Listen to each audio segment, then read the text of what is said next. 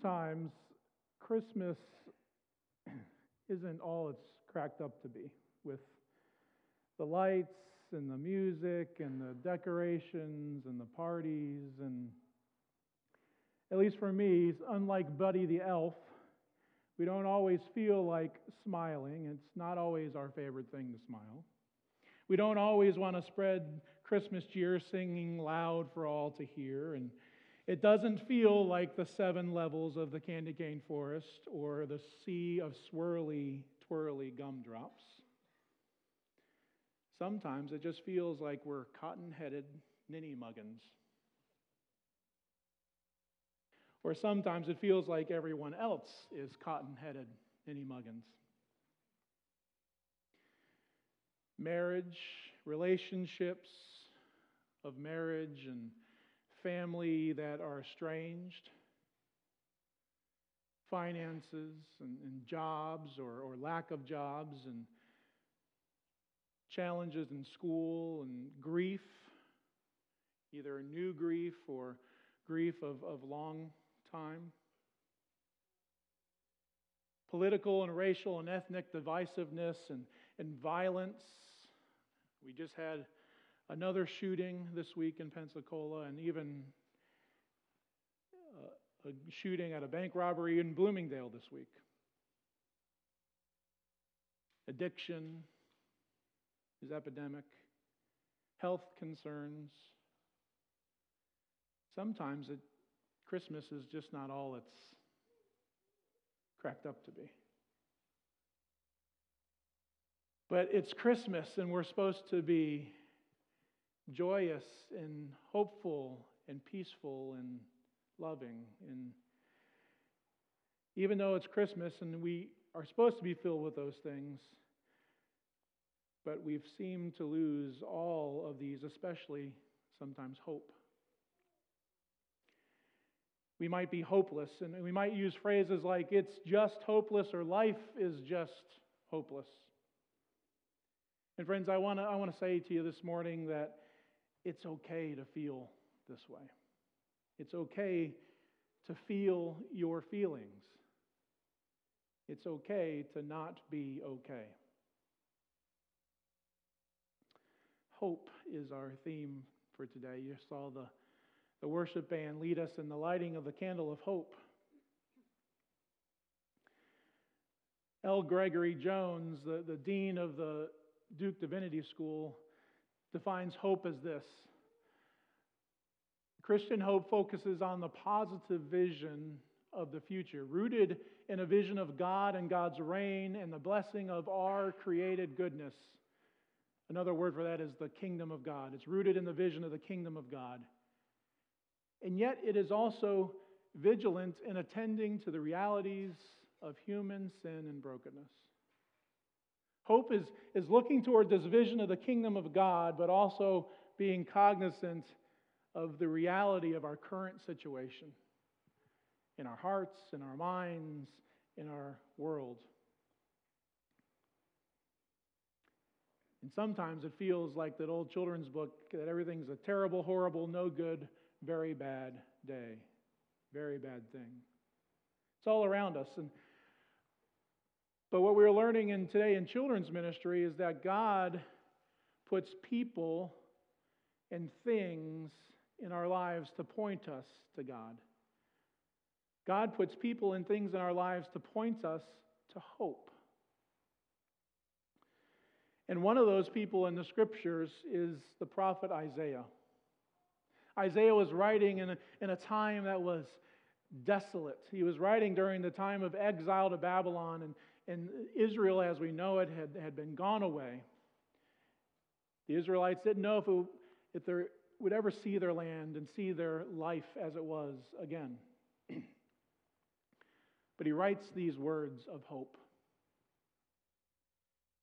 He says, A shoot will grow up from the stump of Jesse, a branch will sprout from its roots.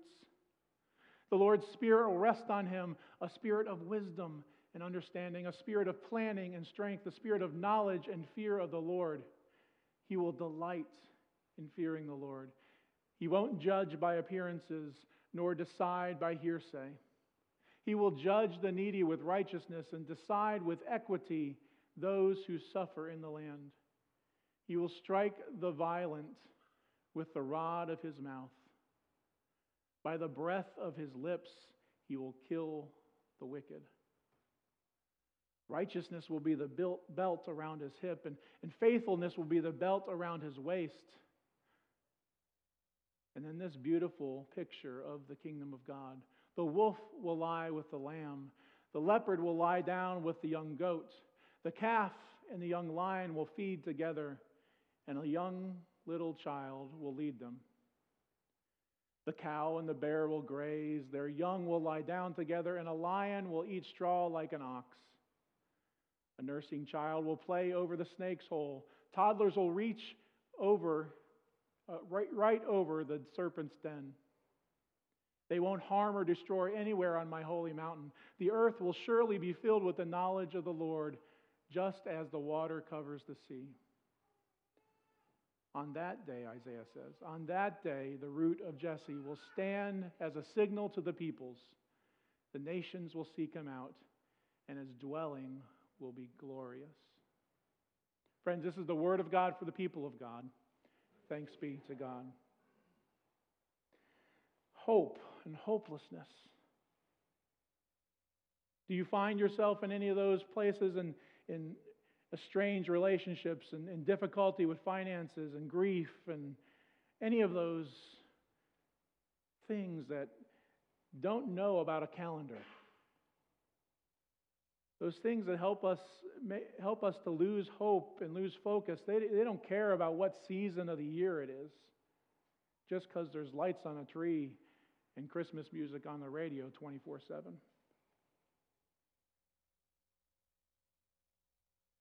Hope can be a fleeting thing even at Christmas time.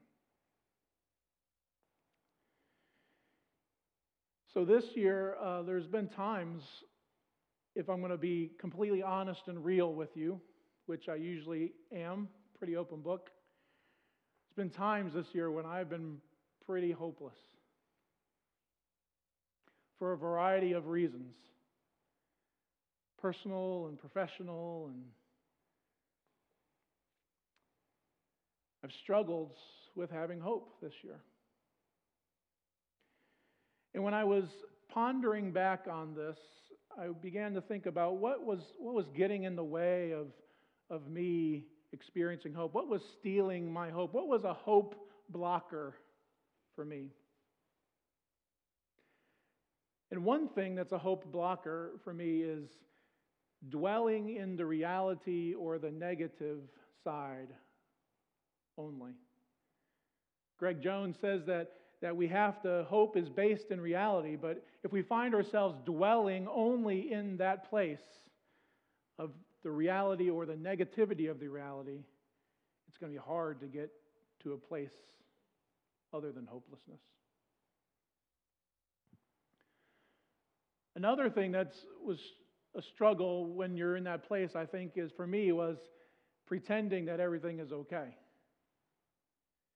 It, it can be exhausting having to walk through life with a mask on that everything is fine, that life is okay, that I'm okay.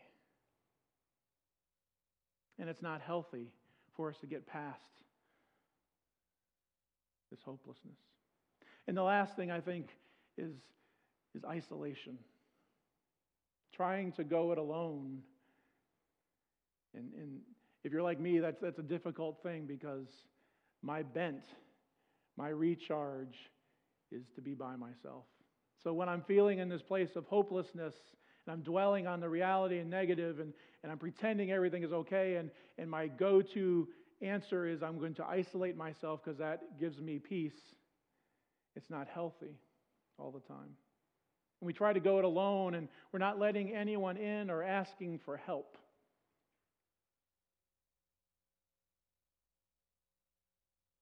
So I don't know that I have any answers, but I want to share with you what has helped me throughout these last several months to find a place of hopefulness. I firmly believe that, like Isaiah, God put people and things in my path to point me toward hope in these last many months. For me, I, I sought out the help of a counselor. So, yes, it's okay to have Jesus and a counselor, friends. In fact, I highly recommend it. Go see your counselor and, and talk and share. And, and now, my counselor, we've gotten to a point where it's we go in for a checkup. But she's kind of on there on my speed dial whenever I need her. That was one person I think God sent to me for help and gave me the courage to make that phone call. That's a, that's a nerve wracking phone call, right, to make? God gave me a, a thing in ritual. Ritual, I think, for many things, helped save my life. The ritual of, of how I practice just my day. You probably get tired of me talking about it, but my day begins on, on the back porch, unless it's really cold like it was this week. Then I have to bundle up. But on the porch, with my divine hours and, and reading and, and chanting and the ritual of doing the same thing, of worshiping God, is, is something that God gave to help pull me out of hopelessness. Spiritual direction, like counseling, was a time when someone reminded me of what God thinks about me, how God feels about me. Things I knew in my head, but I had lost in my hopelessness of my heart. And he simply just reminded me of things that I already knew. OA, Overeaters Anonymous, which I, I go to each week, is a place that gives me hope. Our staff here, you all give us hope. Your kids give me hope.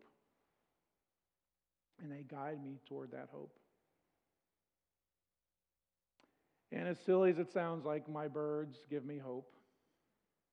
My birds that come to my feeders as I'm sitting on the porch, Mr. and Mrs. Cardinal were there today, and the tufted titmouse and the Carolina wrens, occasional blue jay.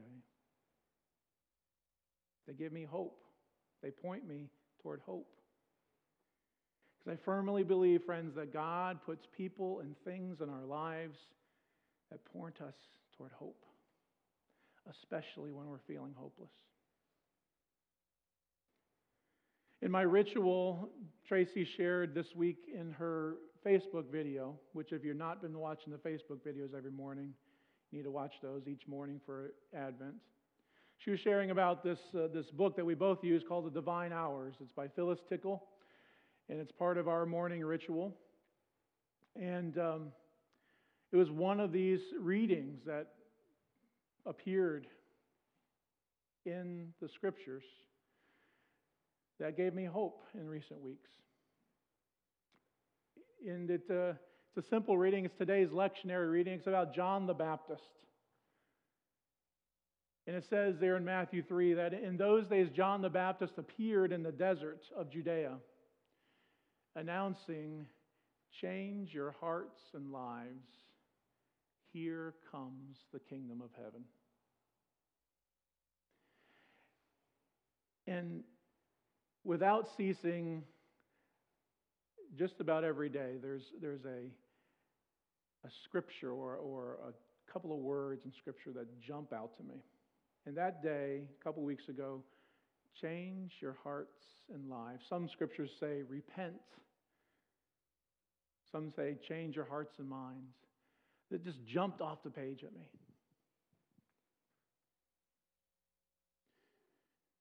That was part of moving from hopelessness to hopefulness. I had to change my heart, change my mind, because the kingdom of heaven is near. The kingdom of heaven is, is near, and the kingdom of heaven is here already. It's, it's already around us. It's, it's waiting for us to see it.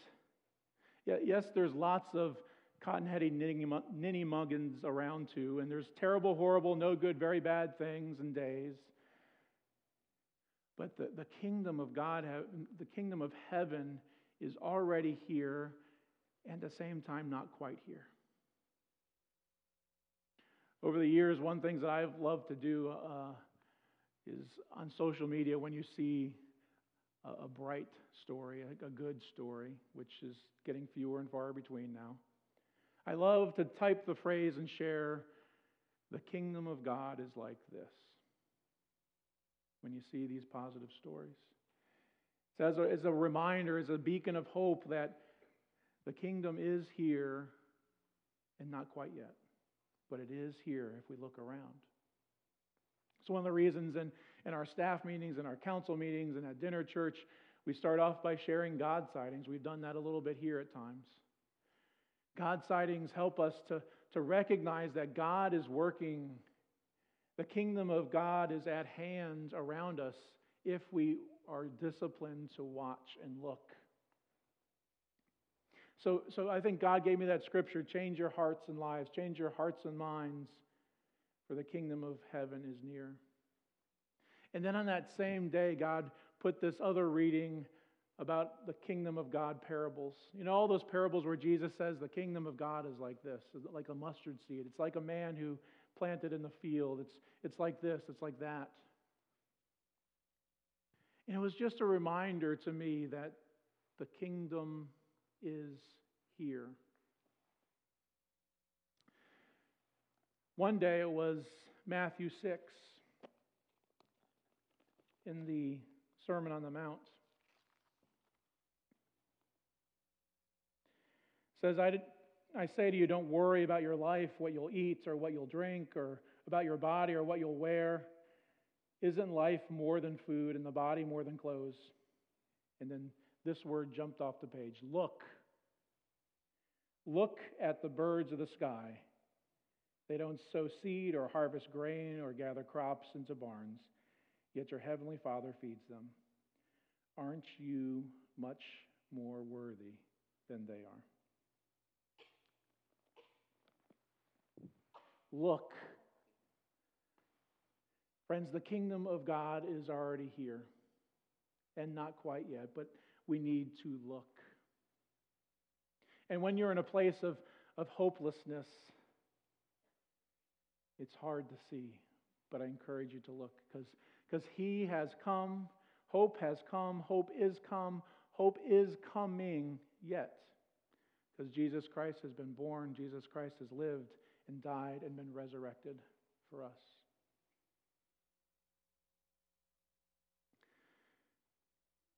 So I've been rambling a little bit about my experience. I don't know if anybody can relate. This is one of those this is one of those times in preaching where I feel I'm, I'm on the borderline of am I doing this for me or for you? I hope I'm doing it for all of us. But I couldn't get away from sharing where we've been. I hope I'm not alone in that. So here's a couple thoughts for me that sum up how I move from hopelessness to hopefulness. And it's based around this question where are we looking for hope? You ever been there when you say, God, give me a sign? Anybody ever said that? Lord, give me a sign. And many a times I think those signs are simply there, but we're just not paying attention to them. This God sightings are there, we're just not paying attention to them. So, so God sightings for me are our friends at our community dinner some of whom are struggling a great bit, but are seeing God sightings all over the place. We have, we have a friend there who they live in, in some woods over off Bloomingdale Avenue in a tent.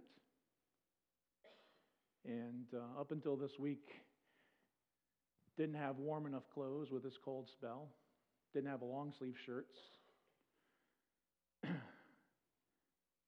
But every week they come with God sightings. That gives me hope.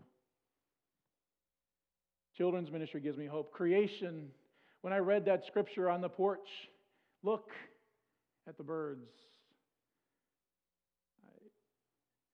Might have been a literal interpretation, but I could look at my birds, I could hear my birds.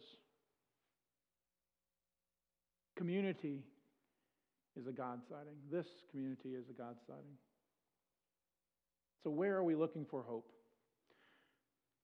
Here's some questions for us to ponder. Am I looking, listening, or feeling for the kingdom? Am I looking, listening, and feeling around for the kingdom? Feeling around, kind of like the middle of the night in a strange place. You have to get up to use the restroom or something and try not to stub your toe. You're feeling around for the kingdom. Are you listening for the kingdom? Are you looking for the kingdom? Second, am I creating space for the kingdom? Are you creating physical spaces to experience the kingdom? Are you putting yourself in, in physical spaces to experience the kingdom? Are you creating time space to experience the kingdom? Because I, I, I'll tell you, moving from here to here to here to here to here with our busy lives doesn't give space for the kingdom. You got, you got to carve out some kingdom. Third, am I, am I hanging around with people who are doing the same? Am I hanging around with people who are searching for the kingdom? Or am I hanging around with people that are helping me stay in the, in the negativity and in the reality of hopelessness? And this last one is counterintuitive, I think. When, when you're feeling hopeless and, and you, you, you feel like you can't do one more thing and you can't give one more thing, it's counterintuitive, but, it, but I think it moves us from hopelessness to hopefulness. Am I giving of myself and my resources? Am I, am I thinking beyond myself, beyond my situation, beyond my reality to help someone else, to give to someone else? It gets us out of that mindset that we might be stuck in. So, where are you looking for hope? Are, are you looking and listening and feeling for the kingdom? Are you, are you creating space for the kingdom? Are you hanging around with people looking for the kingdom? Are you giving of yourself and your resources to bring about God's kingdom? One of my favorite parts of the story of, of uh, season is Mary's encounter with the angels and Joseph's encounter with the angel Gabriel. You know, they're talking about being in a place of hopelessness. A young teenager, not yet married, and finds herself pregnant in the Middle East. That, that's, a, that's a bad story in 2019. It was an even worse story in the first century. And then Joseph, what does Joseph do? Do I save face with the patriarchal society? And he was going to he was to be honorable and, and, and, and dismiss their marriage privately as not to shame her, but he had every right to shame her. He had every right by Jewish law to have her stoned to death. But even before the encounter with Gabriel, he decided well, we're just to we're just to dismiss this marriage quietly and let it sweep it under the rug as much as we can. But then when Gabriel came to him, Joseph embraced this whole story, this whole story of God, this whole story of hope. And at the end of that, Matthew says, all this took place so that what the prophet Isaiah would come true. That Emmanuel would be born. Emmanuel, God with us. In all of our hopelessness, in all of our hopefulness, friends, God is with us. In the lows of lows and the highs of highs, and in the boredom of every day, God is with us. Friends, hope has come. Hope is come, and hope is coming. Emmanuel, God with us. So join me and join the band as we sing this prayer, O come, O come, Emmanuel. Amen.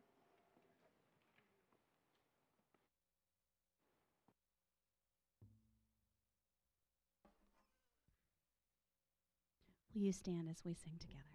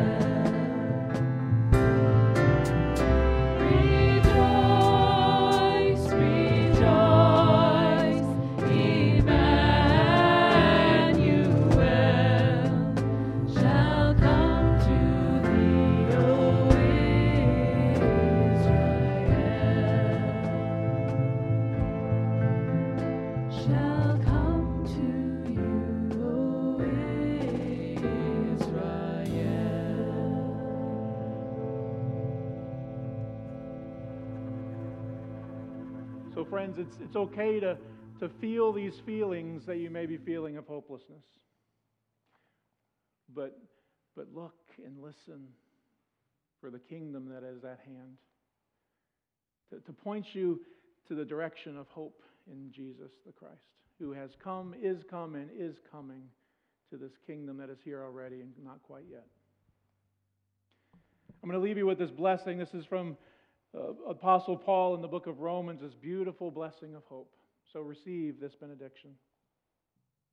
May the God of hope fill you with all joy and peace in faith so that you can overflow.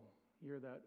So that you can overflow with hope by the power of the Holy Spirit. Friends, leave with the hope of Christ this day. Amen. Amen.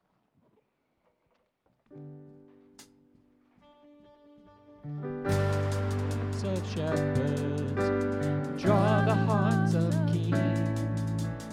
Even as a baby, you were changing everything.